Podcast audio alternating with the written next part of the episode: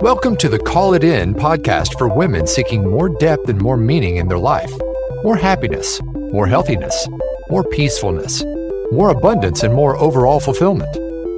Each episode provides practical, actionable steps in mindset, soul set, and heart set living for seekers on a mission to call more into their lives. Join us for a new episode every Wednesday as we call it in with Dar.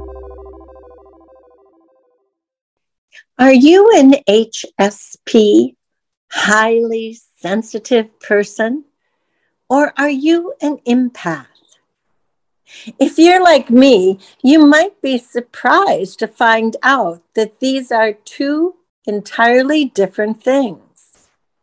According to today's expert interview with life coach Graciela Moore, she describes the symptoms, characteristics, and differences between the two in today's episode as she provides practical, actionable steps to flourish despite HSP.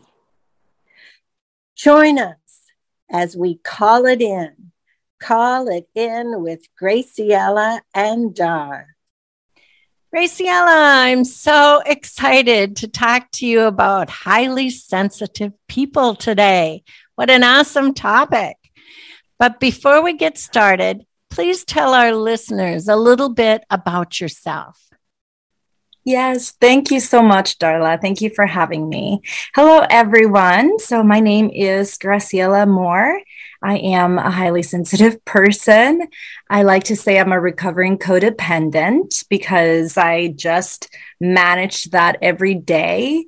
And I'm also anxious, Puerto Rican, a literature major, um, and just very excited to be here. Thank you.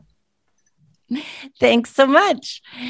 Please discuss how you help others who are highly sensitive, how you help them turn their weakness into power.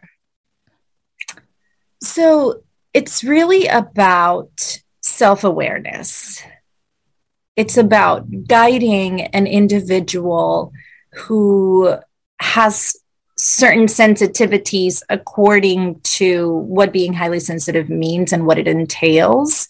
So, the same way that there's specific quote unquote symptoms for, um, for example, ADHD or uh, autism, there's also very specific quote unquote sensitivities when you're highly sensitive. And so, someone who is living their life, trying their best, yet not self aware of what those sensitivities are, they may not even be aware that they're highly sensitive people, period. Then, well, there's no power in ignorance, right? And so, those sensitivities essentially do get in the way of what you're trying to achieve on your life, on your interactions. Because, well, how can you solve a problem if you're not even aware of the problem to begin with? You're just unaware of it. However, you're still struggling with the aftermath of, of that symptom. Does that make sense? I can obviously give you an example, but high sensitivity can be very heightened senses, sense of smell, sensitivity to light, um, sensitivity to drops or rises in temperature. So, for example, I'm always cold. Uh, my hands are cold. Even when my husband tells me that my hands are not cold, I still feel them cold um, so on and so forth. And so if I get fixated on a scent or on a smell, it could deprive me of the control I need to be present on a situation, to give my full attention to the person in front of me. Why? Because I'm getting distracted by this sensitivity. And so that's a very super, superficial example, a sensitivity to a smell. Sensitivity could also mean that you're just distracted because of revelation, because your sensitivity is clairaudience. And so your mind ruminates and you have an internal dialogue that pulls you from the present moment. What is that dialogue telling you? Is it positive? Is it negative? How is it getting in the way? Or how are you using it to your advantage? And that's where the power resides when you're in control in the driver's seat. And it obviously takes a lot of conscious effort to get to that point. So that's where really not myself, not just myself, but any professional who can guide you into becoming more and more self-aware and more in control of your capabilities, you know, the first step. And it's it's really about seeking that guidance. Well, when did you first realize that you were a highly sensitive person and start to look at some of these specifics or attributes? So, very young, I'm talking maybe six or seven. Six was the very first time that I felt the deep need to change something. And so I got that concept. I wanted to um, leave Puerto Rico and move to the United States. I was six when I felt that pull. And so, um, as young as, as six or seven, I had already a very, I wouldn't say solid because I was just a child, but I had a very consistent practice of using prayer as meditation. And then growing up, um, having my own spiritual awakening, my own spiritual rebellion, my own um, darkness journey. In my church, we call it apostasy. Um, and so having that disconnect spiritually allowed me to observe myself in a different with a different eye with a different lens. And so i was in high school the first time that i started realizing and really getting in touch with the fact that i would just not perceive myself like i was interacting in the same way that others were. And i would use very conscious coping mechanisms. Like I would bury myself in a book because I did not want to interact because certain interactions would give me headaches or would exhaust me or would make me fidget or would, you know, make me anxious. And so the spiritual side of, of my sensitivity was always there. And I have a very strong testimony when it comes to that but then the physical side of those sensitivities so goosebumps and headaches and smells and all of that that was really high school. I would say maybe 16 or 17 and to be honest oh my gosh i can't believe i'm about to say this on a podcast but that's when i had my sexual awakening so maybe i should ponder that and and get back to you on that one. I just realized that right now well, thank you for sharing that. Yeah. That uh, realization. Yeah. yes. This is live, everybody. Thank yes. you. She's growing right here in front of us. Self. Yes. Yes, that's right. yes, exploring that inner self. Mm-hmm. Mm-hmm. So you mentioned spiritual disconnection and so that just brings me to ask you how did you and how do you reconcile your strong religious beliefs? Because I know you have them. with the like intuitive world and the metaphysical type of awakening. Right. Well, so my spiritual disconnect has to do with not feeling adequate in the church and gospel that I was raised in. Right. And so graduating high school and going into college, I wanted nothing to do with that particular church. And so my own disconnect was never really about being completely disconnected from um, whose I am or being in complete disconnect of in the sense that I did not believe it anymore or that I did not know it. I oh, I've always known whose I am. And it's almost um, it's an innate very strong feeling of always knowing um, whose show I am merely just a player in. I am here to fulfill a very specific role and purpose.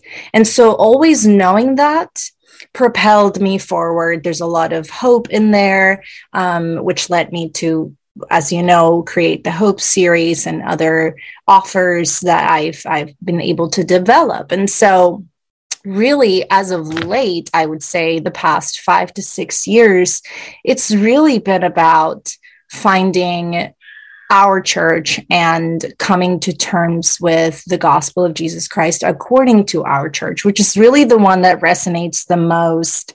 Um, I love how we work with, we do a lot of ancestral work in our church. And it's, we're still within the Christian um, umbrella. And uh, it's just been very powerful to take a whole life's experience and my own journey with the spirit, with my own understanding of my divine and infinite potential, and then come as an adult and find a gospel that talks about all of these things.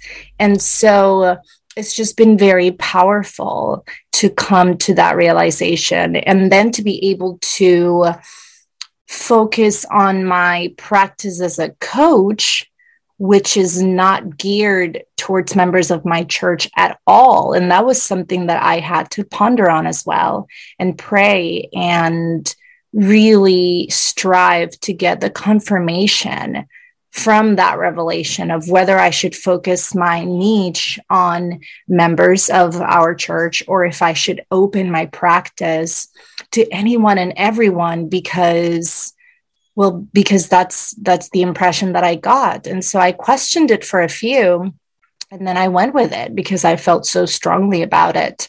And it's been wonderful to be able to maneuver even our own gospel in words and in terms that just apply to everyone. And to answer the question about reconciling the religious with the metaphysical, it's really about this whole testimony I just spoke about. It's about how at the end of the day, you know, I am self aware and sure of the fact that I am fulfilling my gospel cup as well as my human cup in the sense that, I mean, let's talk about transfiguration. How many times is transfiguration not in the Bible? Let's talk about um, stones. Well, how many times are stones not in the Bible? And I'm not talking about the stones we throw to the people that we're judging. I'm talking about, you know, Urim and Thummim or the seer stones that are in the Old Testament. Um, I'm talking about the fact that crystals and, and healing stones were put on the earth for a reason. right. And so it's it's about the fact that I've known all of this even before I found um, this church and this gospel. And so reconciling it is about the fact that I go to bed every night knowing that every single step I take is is already been pondered on and that includes who I relate to, what I say and the message that I'm trying to bring and what I do with my clients and what I do with myself and how we handle life as a family. It's it's oh, it's in everything. It is. It's the song of yourself. Yes, the name of is. her business is Song of Myself Coaching everyone. So it's Yes. definitely the song of yourself. And thank you for sharing that story. I know it's um, a personal topic, but it's one of that many of our listeners, I'm sure, ponder. And I love that analogy of the filling the human cup and filling the gospel cup. Mhm. Um, what a beautiful picture that paints. Thank you. Did you know that ancient archetypes can give us deep insight into our modern day lives? DAR has created a short 10 minute free quiz to help you discover whether you are a healer, teacher, warrior, or visionary. It's located in the show notes page at www.callitinpodcast.com. Enjoy the results. So, the word empath is coming to me. Is that, would you say that's a category of highly sensitive people, or where does um, all the information out there on being an empath and being empathic mm-hmm. come in? Yes. So, the the term highly sensitive person really came into view by Elaine Aron in 1991. The term empath didn't come until just a few years later. However, they are interconnected. It's it's a matter of the fact that you can be a highly sensitive person and not have your empath developed and so the easiest way to put that into words is you can be a highly sensitive person and still be apathetic to other people and still be apathetic to, you know, period, right? Because th- those are the two sides of the coin. If one side of the coin is empathy, the other side of the coin is apathy, right? And the balance. And so you can develop empath and not be highly sensitive and still be a person who strives to be empathetic and the person who connects at a deeper level, yet you lack all of these other sensitivities that would qualify you into the HSP category. Does that make sense? Yes, that makes a yes. lot of sense. Yes. And so, if as a highly sensitive person, you're struggling because you are suffering, because you're feeling things too deeply, one of the questions that I, as a coach, would probably ask is what can you do to turn a little bit towards that apathy dial just for a few days so you can recover? Because you're giving it all, right? It's like, if you're tipping to either end of the spectrum, you're not aligned. The, the, the term soul alignment is not at play. Everything needs to be balanced for you to be soul aligned. And so again if you're leaning more towards empathy you have to uh, if you're suffering because you're being too empathetic then lean more towards a little bit of apathy control boundaries distance healing practices right? Restorative practices. And if you're being an a-hole and you're being more apathetic then you need to practice compassion and kindness and lean more towards empathy. Awesome explanation. I love the way you picture it on a dial and dial in for balance and dial in for alignment. What other um, advice or steps can you recommend for our listeners who are questioning whether they're a highly sensitive person or not and mm-hmm. what they should start to do in their life? Yes. So, there's an official link, and we're probably going to include it in the notes. But if you're wondering and you would like to take that self assessment test to decide or to see where you are on that highly sensitive scale, I would recommend that everyone take it. That would be the first step because then it tells you whether you're highly sensitive or not, or or whether you're super highly sensitive or lower on that spectrum. And then I mean, if if knowing your test score is is good enough for you to live your life and move forward, then that's awesome.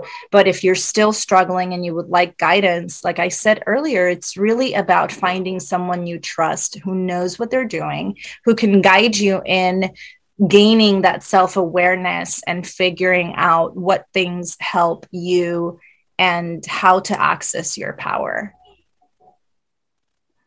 Awesome. So please tell us more about your coaching. And then I just love the name of her soul alignment session, Get in Tune. So will you tell our audience a little bit more about those things?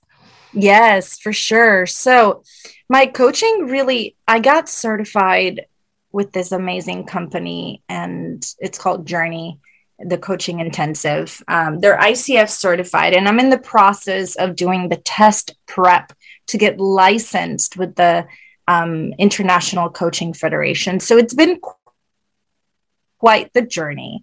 And I think part of the reason that I jumped into coaching right away and with such confidence is because I really developed a practice that comes from my own journey, from my own experience. It's like I want what took me 20 years to figure out for it to take you maybe six, maybe 10 weeks, right? Maybe 12, but never, not, never, never 20 years. You know what I mean? Mm-hmm. Because we don't mm-hmm. have time. We don't have 20 years anymore. And so coming from that place, I developed the Hope series, and it's about, you know, going from being feeling like you're completely hopeless or helpless to gaining control and self awareness. It's really all about the same thing. And then get in tune I'm looking for the details as we speak because I want to honor the offer in its in its whole. It's so it's about soul alignment to me it really it's it's more of a sound it's about vibration it's about how everything that i am all of my value as a person, all of my integrity, all of my strengths, all of my desires, all of the things that I'm working towards and working for, all of the things that I hope are for my highest good. And so I'm seeking for that um, affirmation, right, from the spirit, all of those things to be in tune it means that they're just perfectly aligned and everything works together and everything flows. It's so hard to achieve that flow. And so I recommend everyone gets you know in tune with themselves and seeks this type of conversation at least once a month because life gets in the way and because things happen and and we just sometimes need that very specific moment to get back in tune with ourselves and to figure out what really works and doesn't.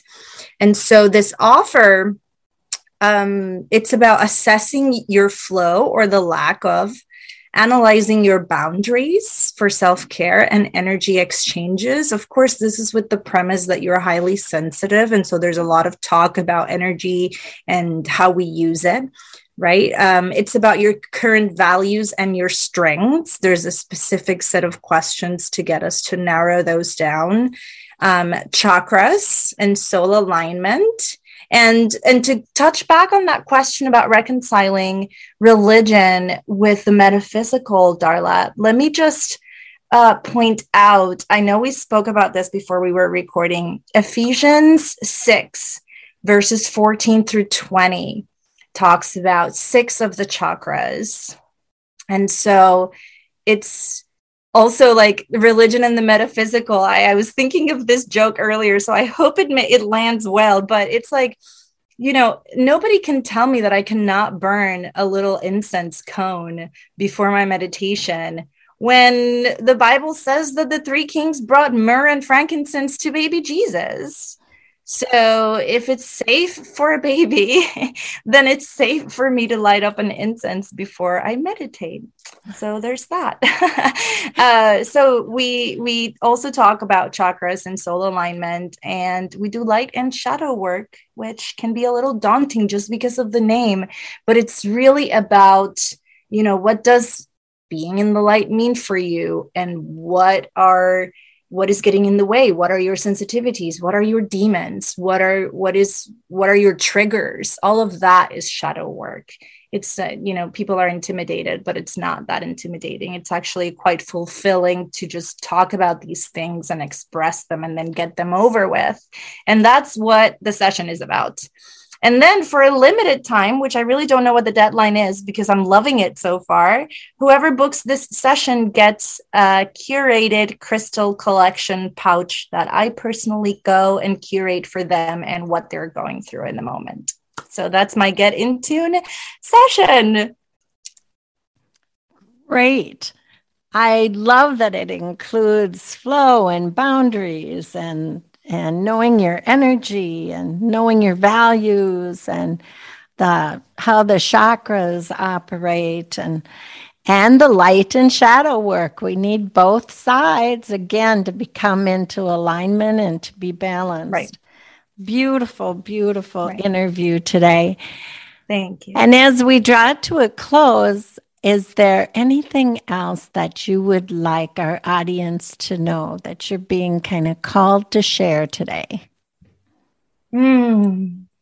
I mean, it's just been such a privilege to figure all of these things out to then be able to share. So, I mean, first of all, thank you. I'm so honored to be in your space and to be able to share some of my experience. So, I appreciate you so much for that. And what I would love to tell the audience is I mean, to keep listening because one of the things I love about what you're hosting is those visualization episodes um, where you ha- where you guide us through some vid- visualization meditation. That's also one of my sensitivities as a highly sensitive person. I can be I can see an entire movie as I'm looking at my bed and it's just rolling in front of me and I'm very visual. And so visualization therapy and meditations actually help, you know, ground me in that sense as well as tapping into that power when it comes to premonitions or visions that we may want to draw meaning from. And so what I would like to tell the audience is to keep keep listening, one because you're awesome, and two to just really try hard to get to a point where they can feel soul aligned. And I would hope that they can do it on their own, but if they can't, then please find me, book a call, or find someone that you trust. I feel like that's always the first step and the most comforting. Thanks so much. And I appreciate you too. We, um, our energy kind of clicked right at the beginning of uh, meeting each other. We yes. are both found each other on the Wisdom Listen and Learn app. So if any of our audience wants to explore that, that's actually how we met and and had an energetic attraction. Let's call it We that. sure did. for yes, sure. we sure did.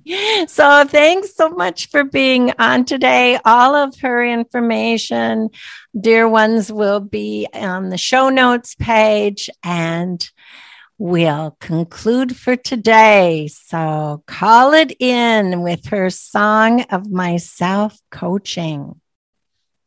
Thank you so much, Darla. Have a great day. Thanks for listening to today's episode of Call It In with Dar. If you enjoyed what you heard, please leave a review. And don't forget to check out the show notes page for special offers and more information at callitinpodcast.com.